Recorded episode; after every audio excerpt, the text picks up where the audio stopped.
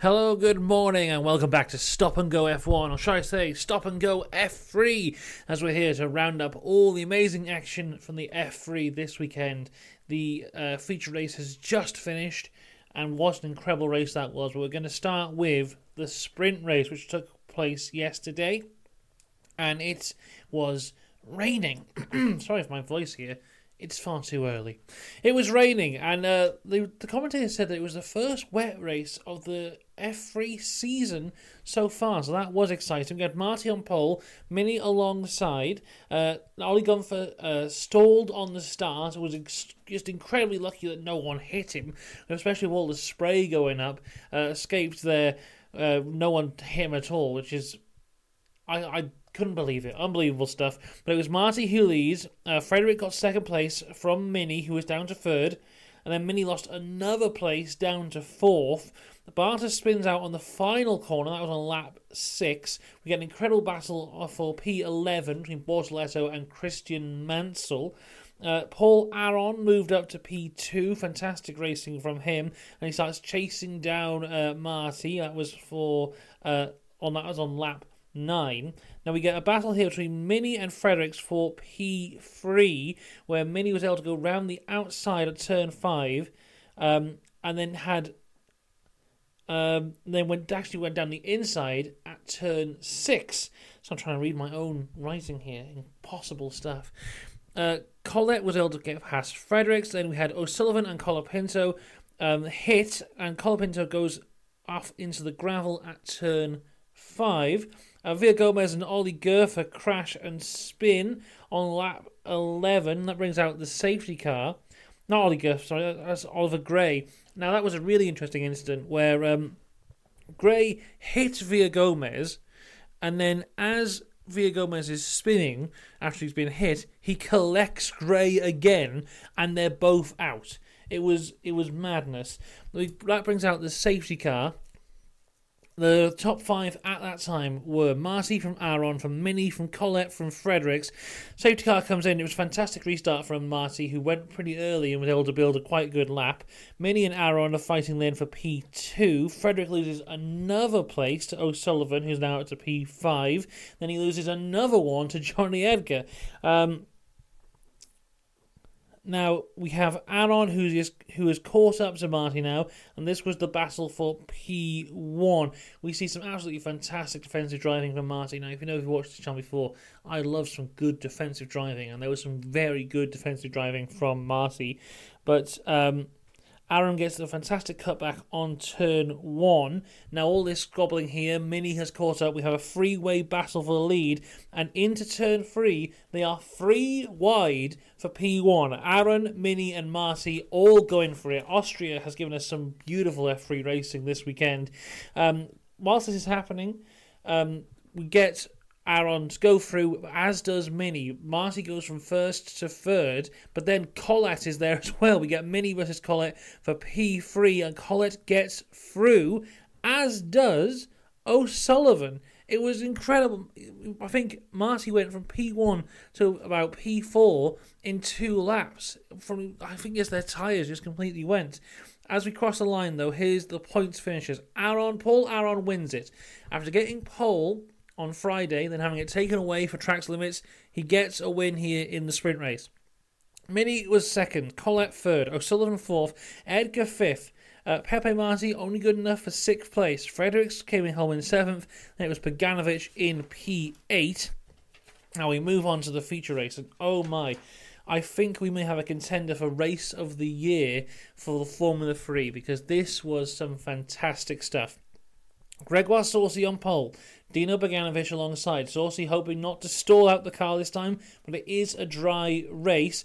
They get away well. Uh, further down the grid, though, Mini is out, locked up after hitting Brownie, and goes through the gravel. This brings out the safety car, and it would be um, Garcia who had a safety car infringement and a 10 second stop and go penalty.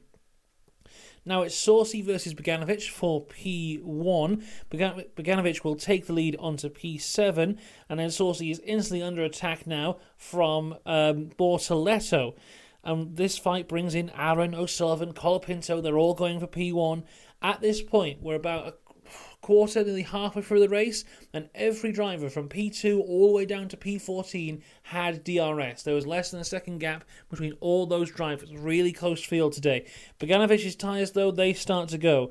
Aron has a dive bomb onto Beganovic, brings him up into P3. Then Saucy is all over Beganovic. So Aron tries a uh, dive bomb onto Beganovic and Saucy at the same time. He messes it up he ends up um, hitting Saucy on the rear wing, and then Aron himself falls back and loses places to Bortoleto and O'Sullivan. Aron, that would give him front wing damage, um, but it would be even worse for um, for Saucy, who would have a puncture. God, I'm trying to follow this with my own notes. Is mentally, it was just action all the time. Bortoleto takes the lead, and then Beganovic takes it right back.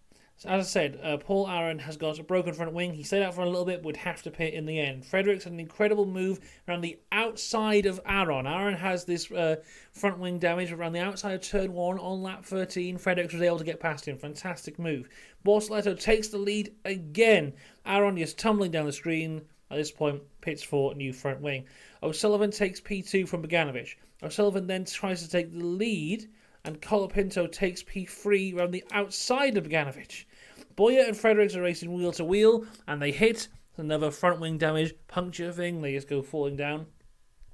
Uh, Collet has a fantastic dive bomb on Beganovic.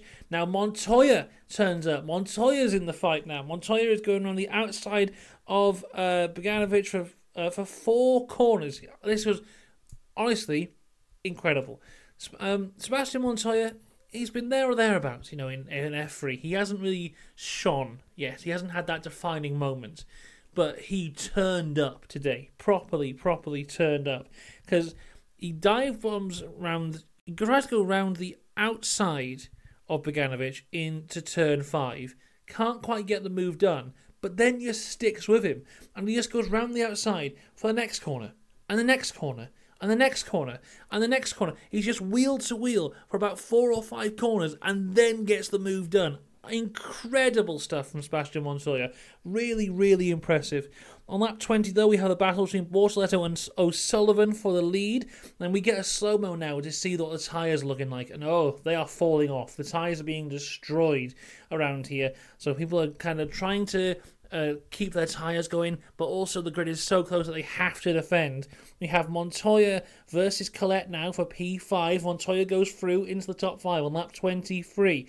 We get O'Sullivan now and Bortoleto at the front. O'Sullivan pushes Bortoleto out on um, on the corner.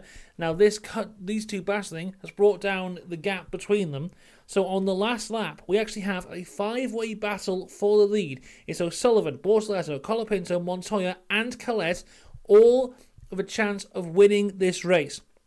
Montoya on the final lap goes for a move on Colapinto to get his first ever Formula 3 podium. He goes for the move and Colapinto hits him, sends him out into the gravel.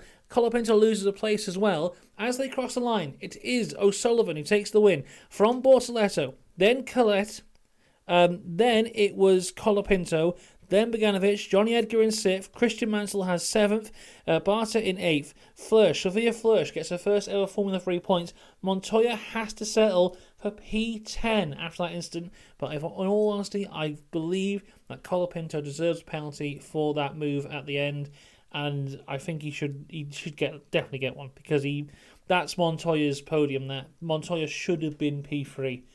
He deserved that, and Colapinto hit him, ruined it all on the last lap. But oh my goodness, what a lot of racing! It was fantastic stuff. Absolutely loved it. Um, the Red Bull Ring has delivered in spades so far this weekend. As for my star of F3 for this weekend, it has to go to Bortoleto for me because, as I said, there were so many battles throughout this whole thing for the lead. But for the whole thing, the one guy who was consistently there, not making any mistakes, Bortoleto. Even though he didn't come home with the win, he was consistently, consistently showing his class, and that's what makes a great driver. So, star of F3 for the for the Austrian weekend, Bortoleto. I think he's still the championship leader. He should be. He had quite a lead going into it. Um, a shame about Mini. I think he could have really shone in a race like this if it wasn't for the incident at the start. Real feeling sorry now for Montoya because that should have been his first podium, but it's not meant to be. I'm sure he will get another opportunity. That is it for the F3 this weekend. I think the F3 is back next weekend, so we get to talk about it more there. On the channel today, though, we still have got the F2 coming up, which is coming up in about half an hour or so. Fantastic stuff. And then, of course, the F1 later on this afternoon, and then driver ratings will be out tomorrow. So make sure you subscribe for all that. I'll see you then. Goodbye.